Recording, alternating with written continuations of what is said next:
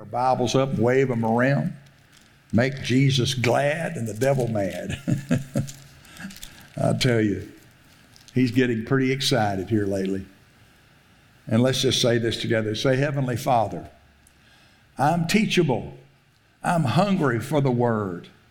And since I don't know everything, I believe I've received revelation tonight that will feed my faith, that will cause my spirit to develop further. I have eyes to see and ears to hear what the Spirit is communicating tonight. And I will be a doer of the Word in Jesus' name. All right, John chapter 14, verse 13. We shared this with you last week. Jesus, on the night before he was crucified, shared with his disciples at the Last Supper. He said, And whatsoever you shall ask in my name, that will I do, that the Father may be glorified in the Son. If you shall ask anything in my name, I will do it. And so that word ask there is really not talking about prayer, but it's talking about the word ask means to call for, to require, or to demand your due. In other words, this verse it refers to making a demand on your covenant. Making a demand on your covenant. No, you're not. Faith makes a demand, not, not from God. You're not demanding from God. God's not the problem. But you're demanding the devil, you're demanding the problem, you're demanding the trespasser, you're demanding the sickness, the pain to get out in Jesus' name. Make a demand. And uh, I think about Brother uh, Smith Wigglesworth, was known as the apostle of faith, and he was making this argument about how sometimes Christians are a little bit too weak in their praying and a little bit too, uh, you know, less than emphatic when they're dealing with the enemy. And uh, sometimes we have to make a demand for the devil to get out, you know. And uh, so he used a, a little uh, illustration of a woman that was uh, leaving to catch the bus, and she was leaving her apartment and on her way to the bus stop, and her little dog followed her out uh, of the door to follow her down the street. And she says, No, no, Fifi, go back home. And uh, Fifi didn't go back home. Fifi kept following. And she said, No, no, Fifi, go, go on, go on. And well, Fifi didn't obey her. So finally she stomped her foot and said, Fifi, go back home. And boom, Fifi left. and sometimes you have to be a little more emphatic with the enemy than just, you know, casual conversation. And, uh, but tonight, uh, I wanted to come around uh, in a different set of verses. And just the next uh, chapter, John, and how many of you know there weren't any chapters and verses in the Bible? You know, just Jesus is speaking the whole time. John chapter 15, just turn over the next page. And he's still talking to the disciples. He's still instructing them. Don't you believe it's pretty important what he wanted to share with them right before he goes to the cross? And, uh, and they need to hear what he's saying about uh, uh, making a demand on their covenant. And so he says here in John 15 7, if you abide in me, and my words abide in you, you shall ask what you will, and it shall be done unto you. Herein is my Father glorified, that you bear much fruit. So shall you be my disciples. So again, Jesus is using the same word, ask, and it means the same thing. It means to make a demand. Make a demand what you will. You know, not what mama wants, not what daddy wants, not what your wife or husband wants, not what your kids want. What do you want? What do you require?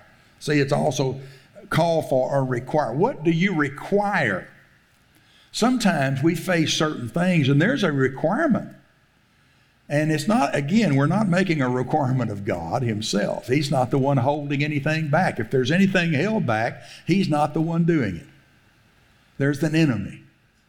There's an enemy. And, and so, what you desire, see, that's what's so important. Sometimes people don't even know what they want, they don't even know what they need, they don't even know.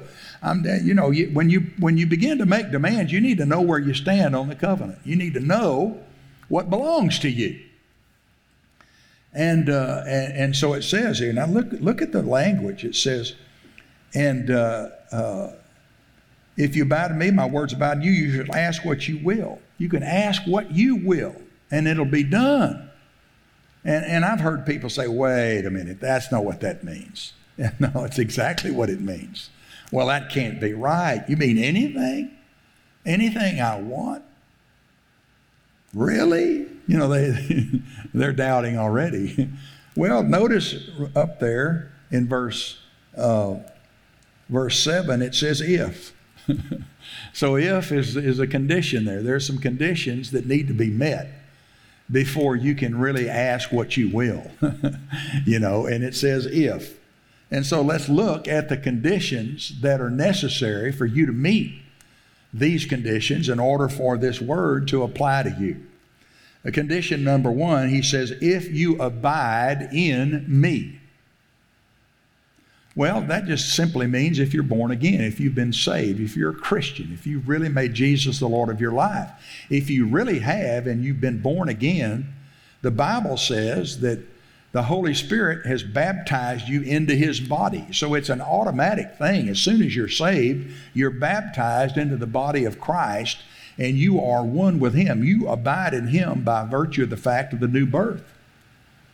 So, I mean, it's just, if you're saved, you meet condition number one. If you're saved. See, people that are outside of Christ, that means anybody that's never made Jesus the Lord of your life. I mean, there's I, that was me at one point in my life. I grew up Catholic. I went to all the I had all the sacraments. I made my first communion. I was confirmed. I, I was the nun's favorite. I went to Catholic school. I was an altar boy. I served Mass. I was, man, I mean, I was busy about, you know, doing things. I mean, I remember getting up early before daylight, riding my bicycle all the way across town. Of course, it was Refugio. That was the town. It wasn't Houston and a uh, little town like that. But it took me, you know, 15, 20 minutes riding my bicycle in, dark, in the dark. My parents let me go. They didn't, you know, they didn't bother unless it was raining. And I'd drive over there and I'd serve seven o'clock mass. You know, by the time I got to the to the church, it's just now daylight. You know, parts of the year. But I see, I did, I did not. I wasn't born again. I had religion, but I wasn't born again, so I couldn't really qualify for these verses. So, call, num, number one, you abide in Him if you're born again, or you have, therefore, you have a covenant then. So you qualify. Then it says in verse 7 if you abide in me, and, do you see that? And conjunction there. And it connects two things. Abide if you abide in me, and my words abide in you. So, so you've got to have both of these, not either or. You've got to have both of these conditions. And my words abide in you. Now, how does the word abide in you? Well, God's word abides in you uh, to the degree that they govern your behavior. I mean, to the degree that you live by His word, that is the degree to which the word abides in you. And so, for the word to abide in you, you must be very familiar with the word. You must be reading the word. You must be considering the word. You must be meditating on the word. You must be talking the word. You must be doing the word. And so, the word abiding in you is a little bit bigger commitment than just simply getting saved. Lots of people get saved, but then it just kind of ends with that, and they stay in a small babyhood stage of development the rest of their lives and uh, and they really don't qualify for these verses. They can't ask whatever they will, and it'll be done because they they don't they don't have the word abiding in them. They might be saved, they might be on their way to heaven, but they're gonna they're gonna have a lot of trouble in this life. They're gonna have a lot of defeat in this life, not because God willed it, but because they haven't stepped up and taken advantage of what Jesus said they could have. Notice what he said. He said, if if you abide in me and my words abide in you, you can make a demand. You can inquire anything that you desire, and, and it will be done unto you. Man, what a what a promise. Or not really a promise, it's a fact. and so uh, so both conditions are met uh, you know, and the thing is, if you really, the second part especially, when the word abides in you, you're not gonna, you're not to ask for pie in the sky.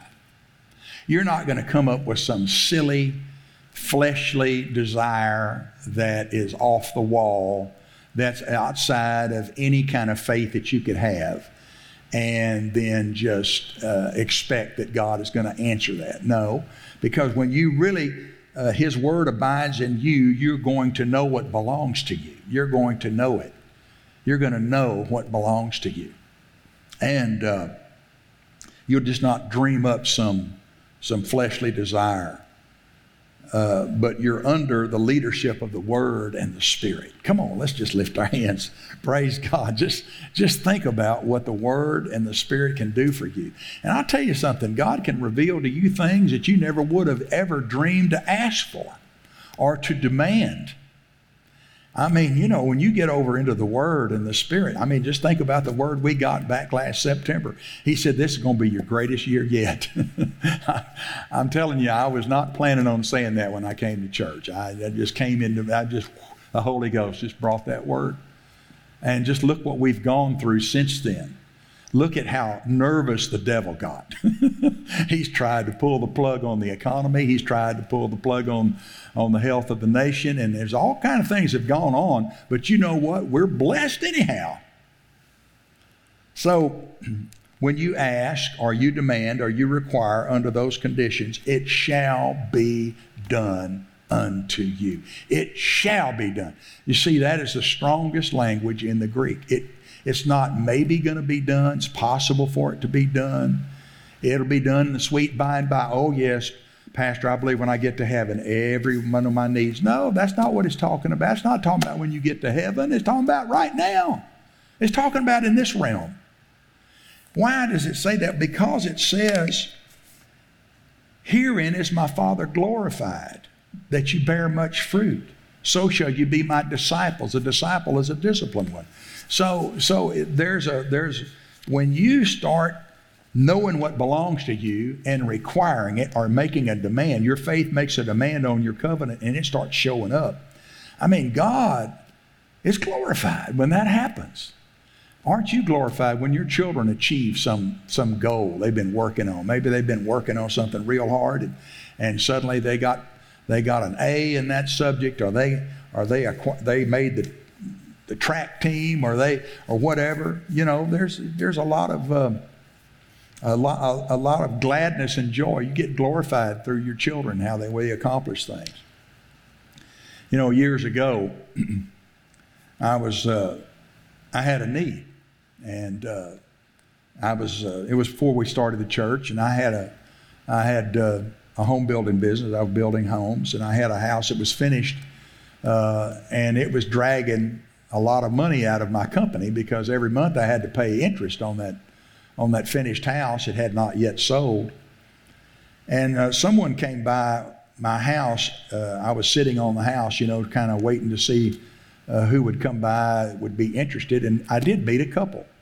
And they were husband and wife engineers. He was an engineer, she was an engineer. And they liked my house, and they had a floor plan that they wanted to build on their lot. And so, make a long story short, we made a deal and I signed them up to build a house on their lot. But their lot was in Rosenberg, Texas. It's, it's way on the other side of where I was living. I lived in Spring at the time.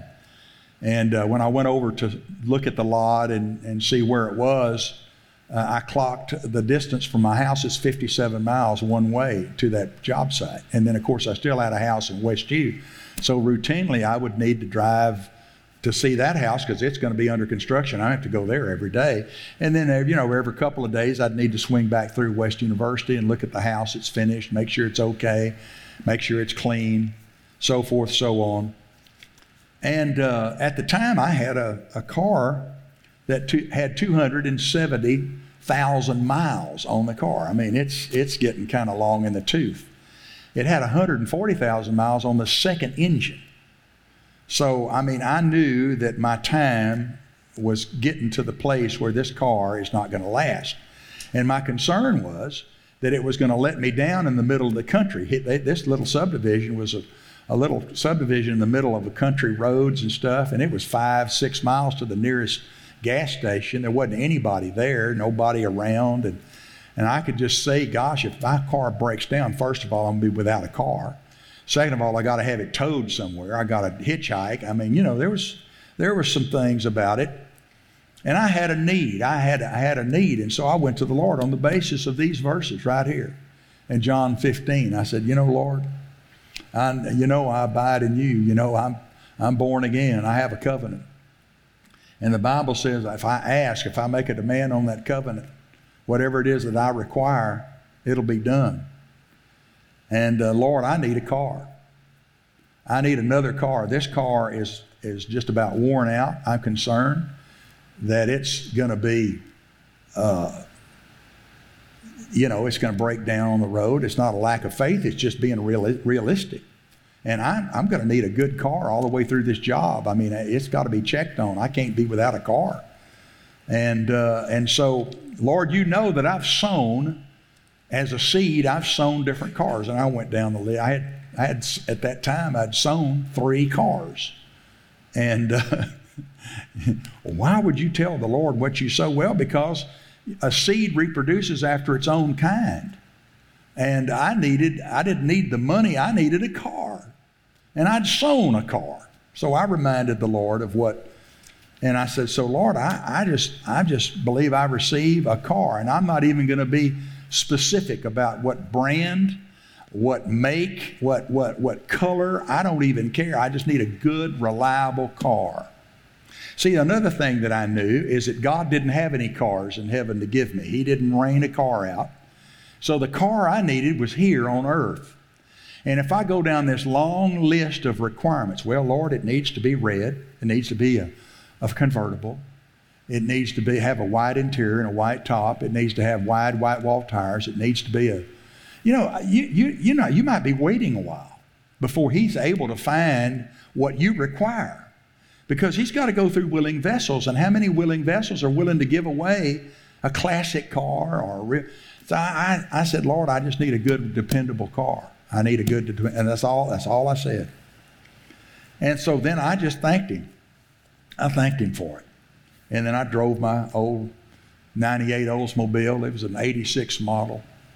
And uh, anyway, about a month later, my phone rang. It was in the evening. I'd just gotten in from work. It was about 7 o'clock. Was a friend of mine that I'd known for a few years.